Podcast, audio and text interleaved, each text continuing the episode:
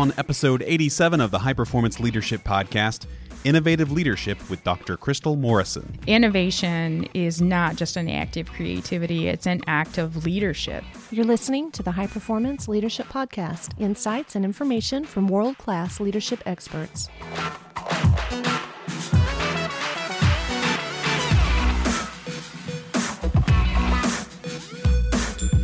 Welcome to the podcast. I'm Randy Lane. On today's show, we're talking with Dr. Crystal Morrison, CEO and founder of Everrise Leadership Consulting. She started her career as a chemist working in large national laboratories. Now she helps tech related organizations in Pittsburgh refine their vision and develop their people. And now, here's Crystal.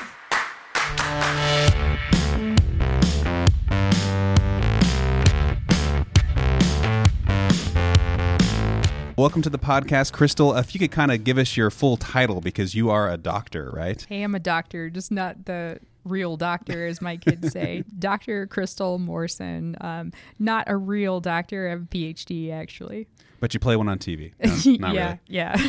can we start by just kind of, can you tell me your background and what brought you to us today? I've spent almost 20 years uh, leading large research and development groups. Uh, my background is in chemistry and my PhD's in polymer science and engineering. And over the years, I've become really passionate about not only technical leadership and technical strategy, but really professional development for the, the scientists and engineers who I've worked with. So, what kind of work have you done previously? We were we were talking at lunch, mm-hmm. and both Carlos and I were just fascinated by all the different types of products there are with paint in them and how they work. Yeah, so um, in my last role, I led global uh, research for uh, a large company focused on uh, paints and coatings and uh, was looking at new coating systems for everything from uh, heavy duty equipment to even cell phones and laptops. This was something that I was interested in, especially oleophobic coatings on stuff. How does that work? Your fingerprints actually have both organic and inorganic content. So oils and things like that, organic, and and then salts and things like that would be more inorganic. And so you have to develop coatings that uh, respond to both types of chemistry in your fingerprint and actually hide your fingerprint on the surface. So that's where anti-fingerprint coatings and uh, come from actually is is manipulating that oleophobic behavior of your fingerprints. And so we're going to talk about what you're doing now with Everrise, but I kind of want to give people a background. Mm-hmm. How did you get into this kind of industry that you've been working in? Actually, after graduate school, um, I did my postdoc fellowship at Los Alamos National Lab, and I spent nine years at Los Alamos and after my postdoc fellowship, I was a, a, staff member and then a team leader and a project and program leader at the lab.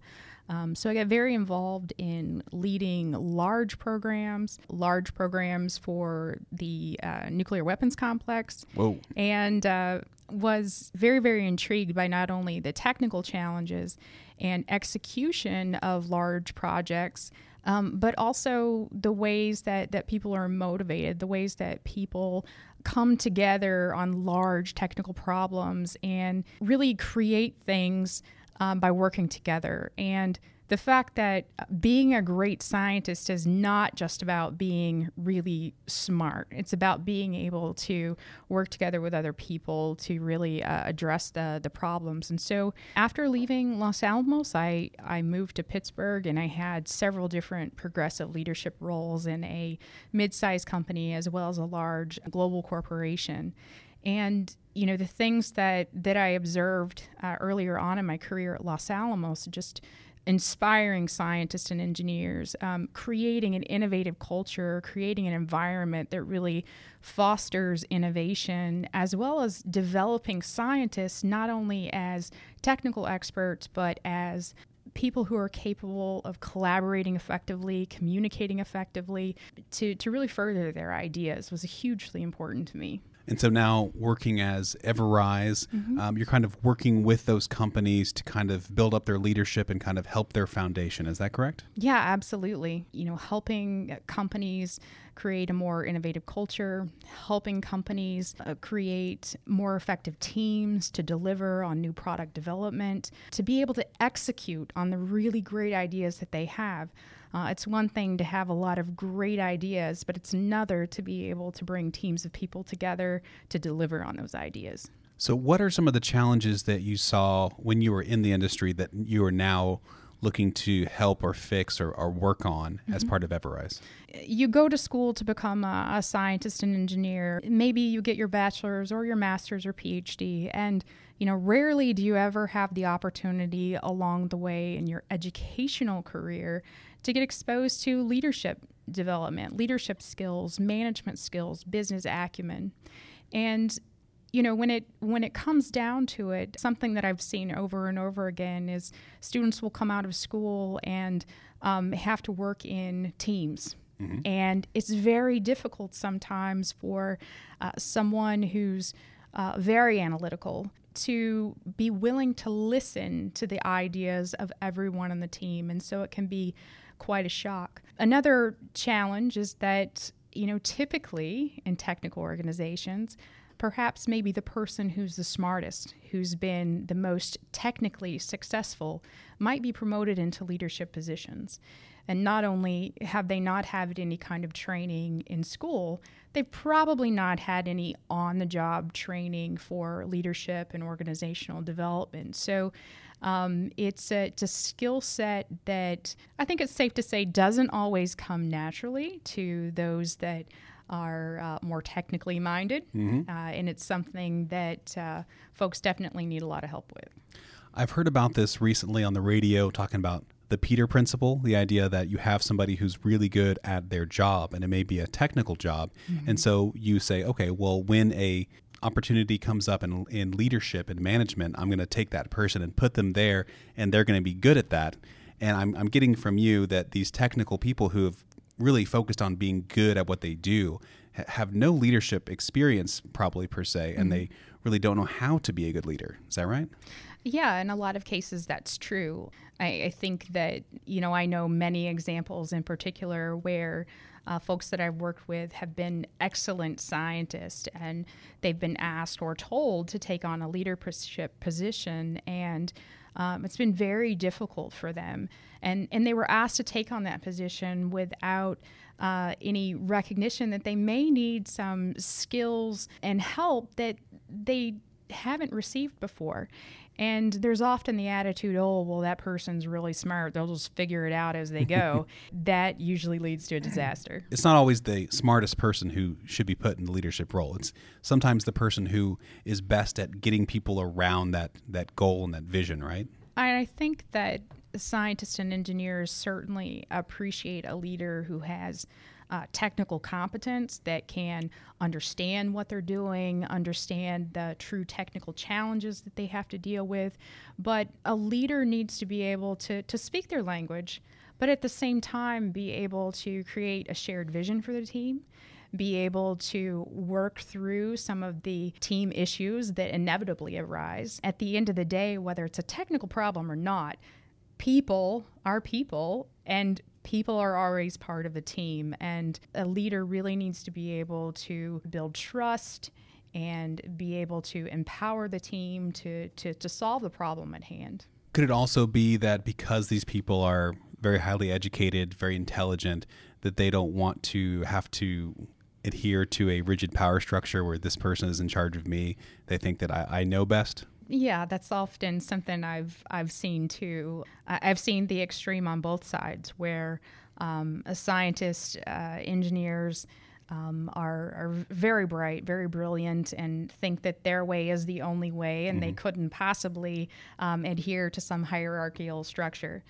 On the other side of things, I've seen environments where it's very traditional, very command and control, and and some of the technical folks, the scientists and engineers, are almost have been trained to be told what to do, and so their innovative spirit has kind of been sucked out of them by nature of a very traditional hierarchical organization. So let's talk about that. We were talking earlier. You were saying about creating that kind of environment mm-hmm. where these people can really thrive and innovate because a lot of these big companies are saying we are very innovative but we're still very structured and organized and we have this exact way of doing something mm-hmm.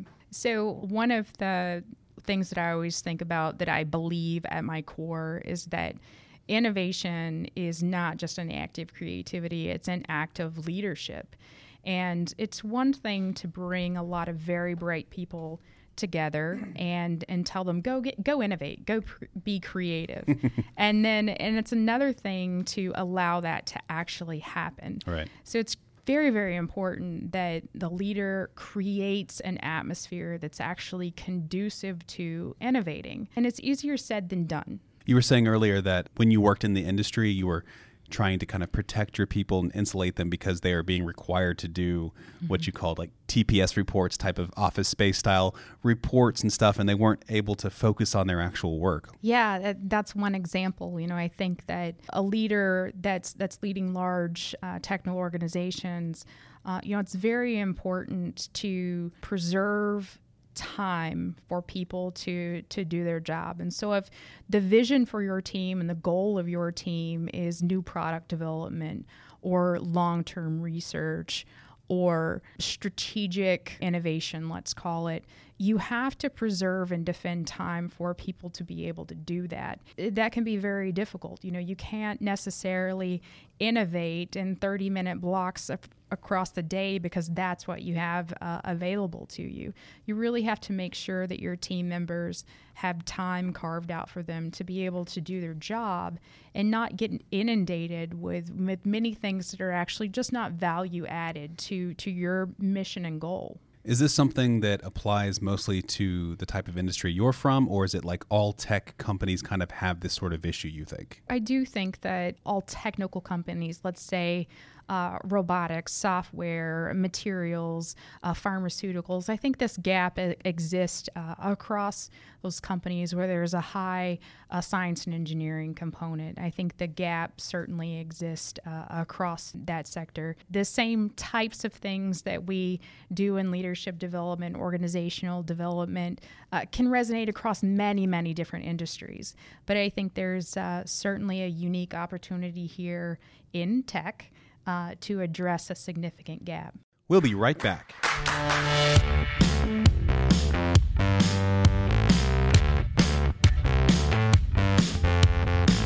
And now it's time to meet a 360 Solutions strategic partner. So I'm Lana with Echo 9 Solutions. I came to 360 when I retired from the Army. I spent 28 years in the Army training soldiers, building them one by one. I was a first sergeant at the NCO Academy for a long time. I was an instructor at the Recruiting Academy, recruited for a long time. And when I got out of the Army, I still wanted to do that. And I was researching consulting companies, leadership, and again, I didn't want to reinvent the wheel. And I ran across 360 Solutions, and I actually went up to Waco and looked at their products. They were beautiful. I mean, they, they looked good, they looked professional. I'm like, if I'm to go and put myself out there in front of people, I want to project professionalism in everything that I do. If, like Lana, you're ready to help organizations develop their leaders, consider partnering with 360 Solutions. Our high performance leadership framework helps organizations run more efficiently with an engaged workforce. Find out about partnering with 360 Solutions at 360solutions.com/partner. Again, that's 360solutions.com/partner. And now back to the show.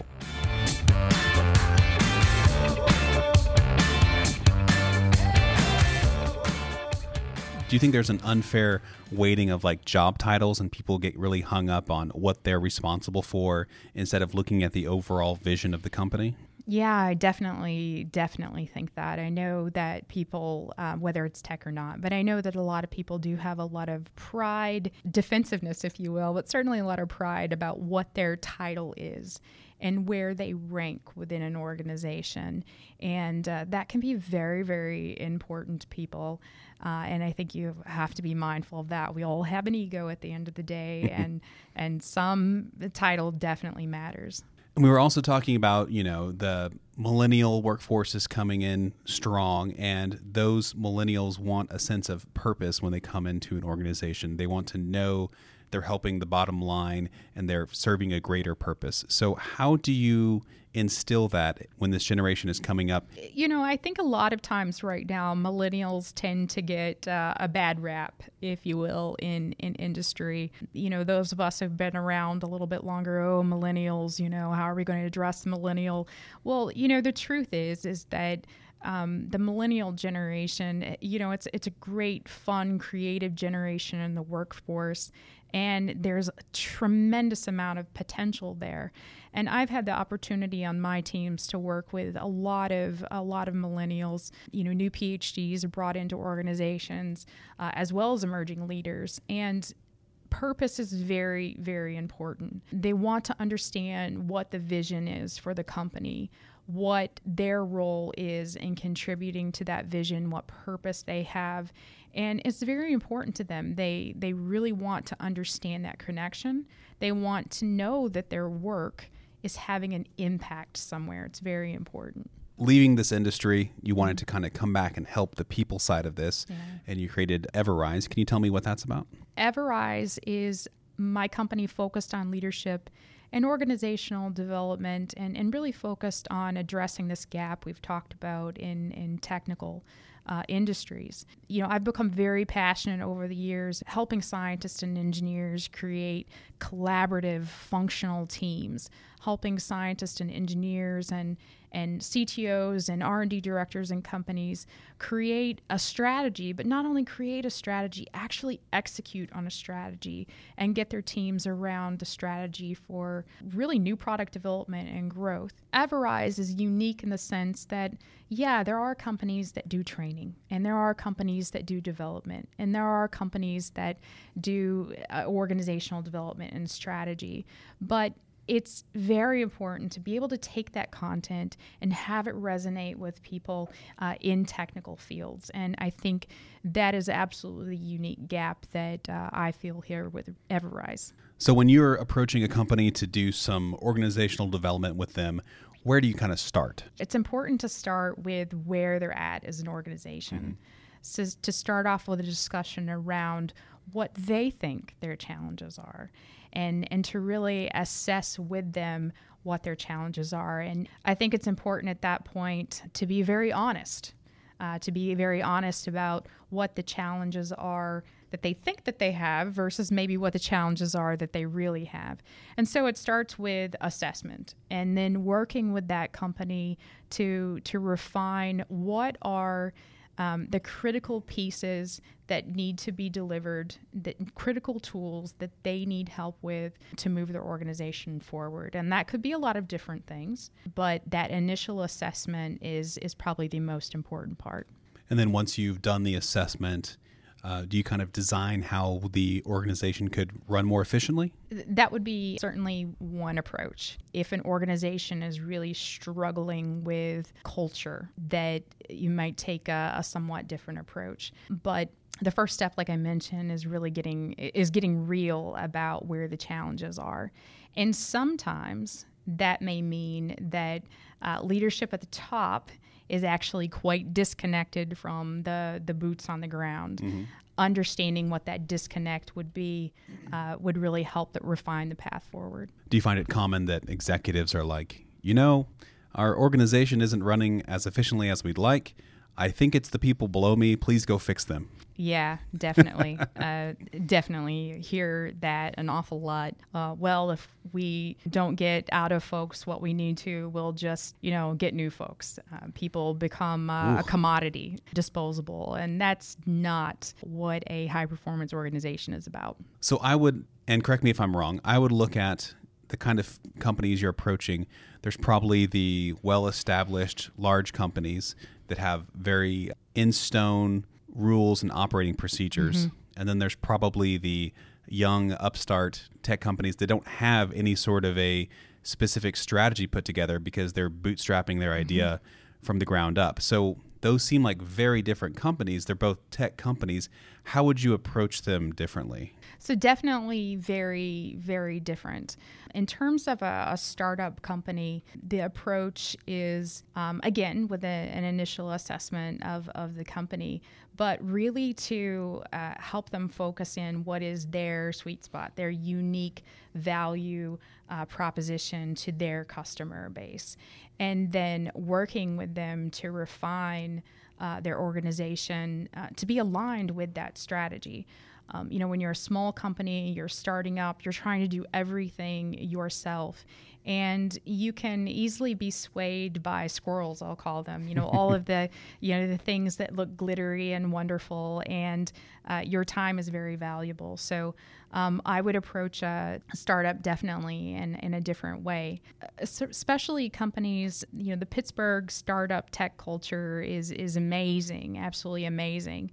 And there's a lot of resources, but there's not necessarily anyone helping those companies focus their strategy, make sure that their technical resources are aligned and, and working toward their their overall strategy. And that's what I certainly intend to do a larger company, there's a lot of opportunity within a large company to specifically focus perhaps on um, the r&d organization the technical strategy. Is the technical strategy aligned with the business strategy? Are the projects and resources and people uh, working on the right projects that are aligned with that strategy?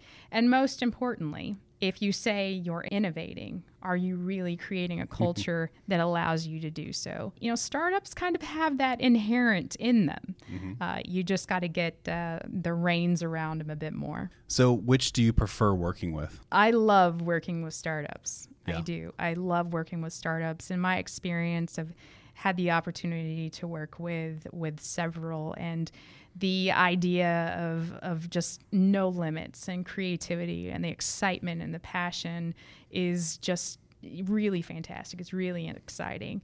And being able to help a startup get on a path that's going to lead them to success uh, and do that early on is very exciting. So you're from Pittsburgh, and we're talking about tech, and uh, we were talking about the different stuff going on in Pittsburgh. Mm-hmm. Can you kind of paint that picture for other listeners, what does the tech culture look like in Pittsburgh right now? Yeah.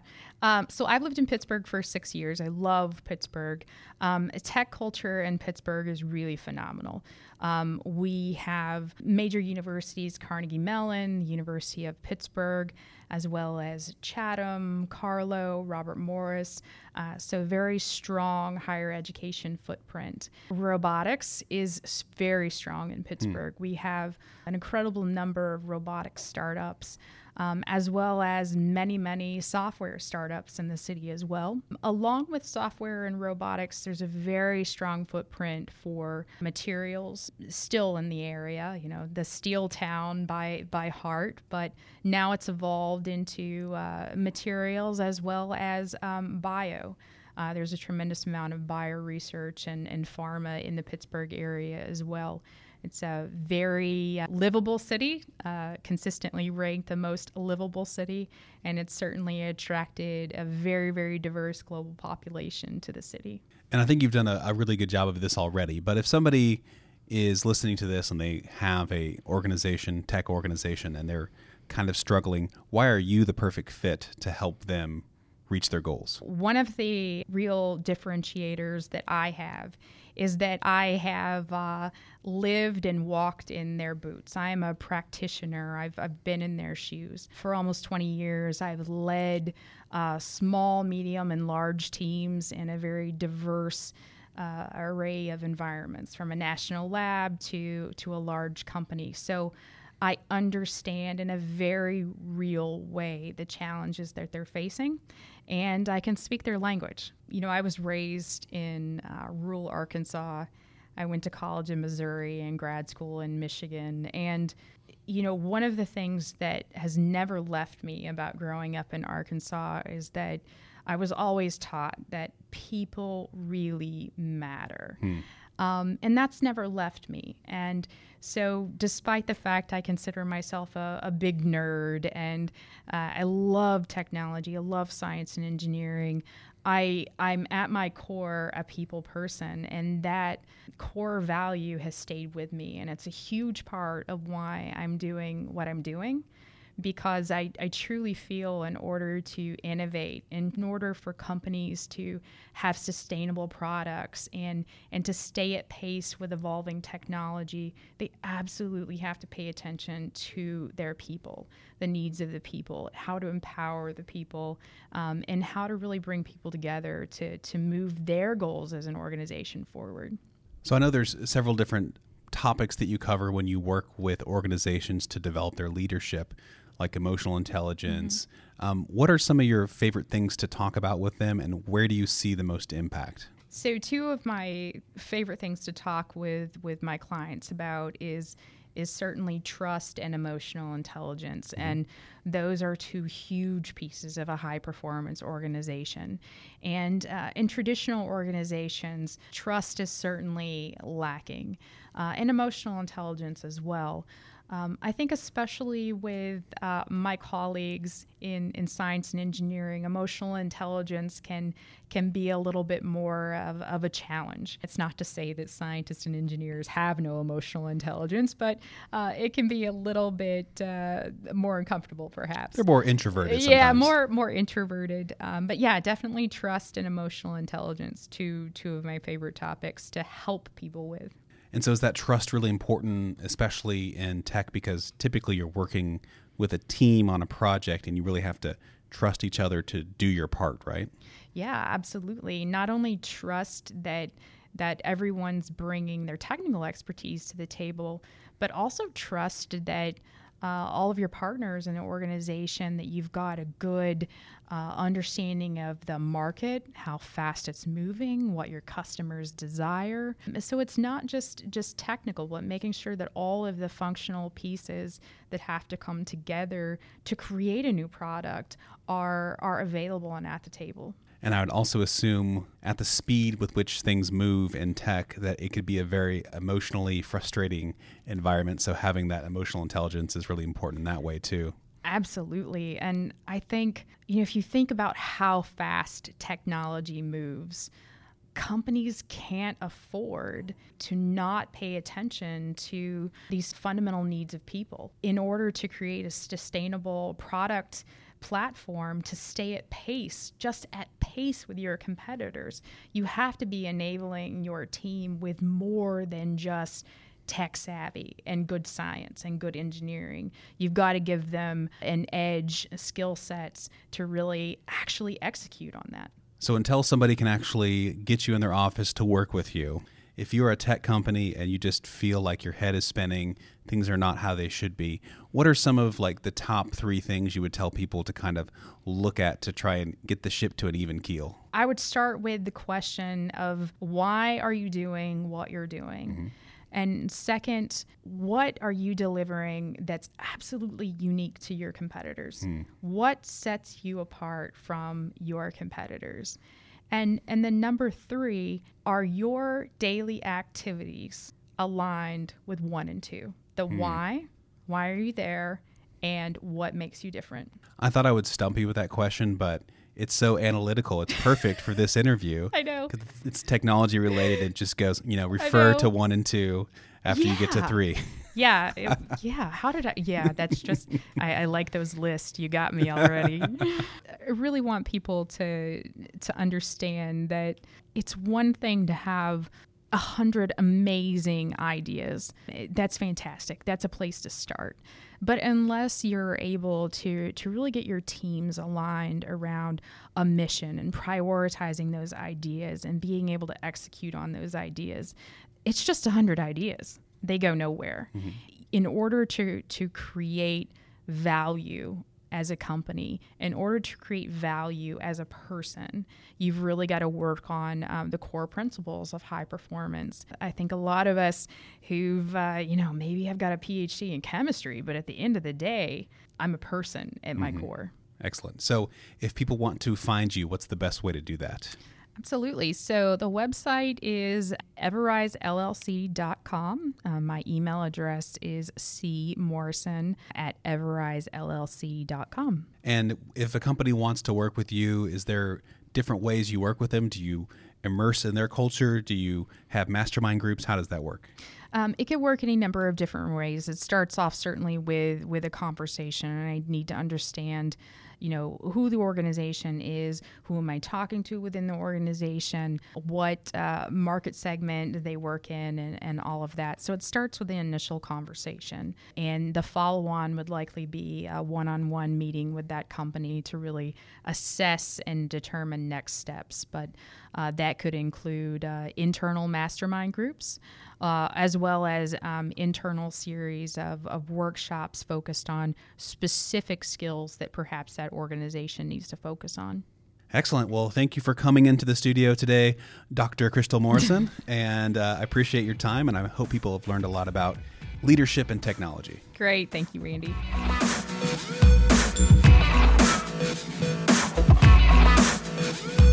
Thanks for listening to the High Performance Leadership Podcast. Be sure to subscribe, rate, and review us. Every little bit helps. Our website is hpleadershippodcast.com. Like us on Facebook at facebook.com slash hpleadershippodcast.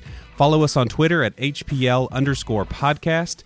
And shoot us an email at podcast at 360solutions.com. Until next time, thanks for listening.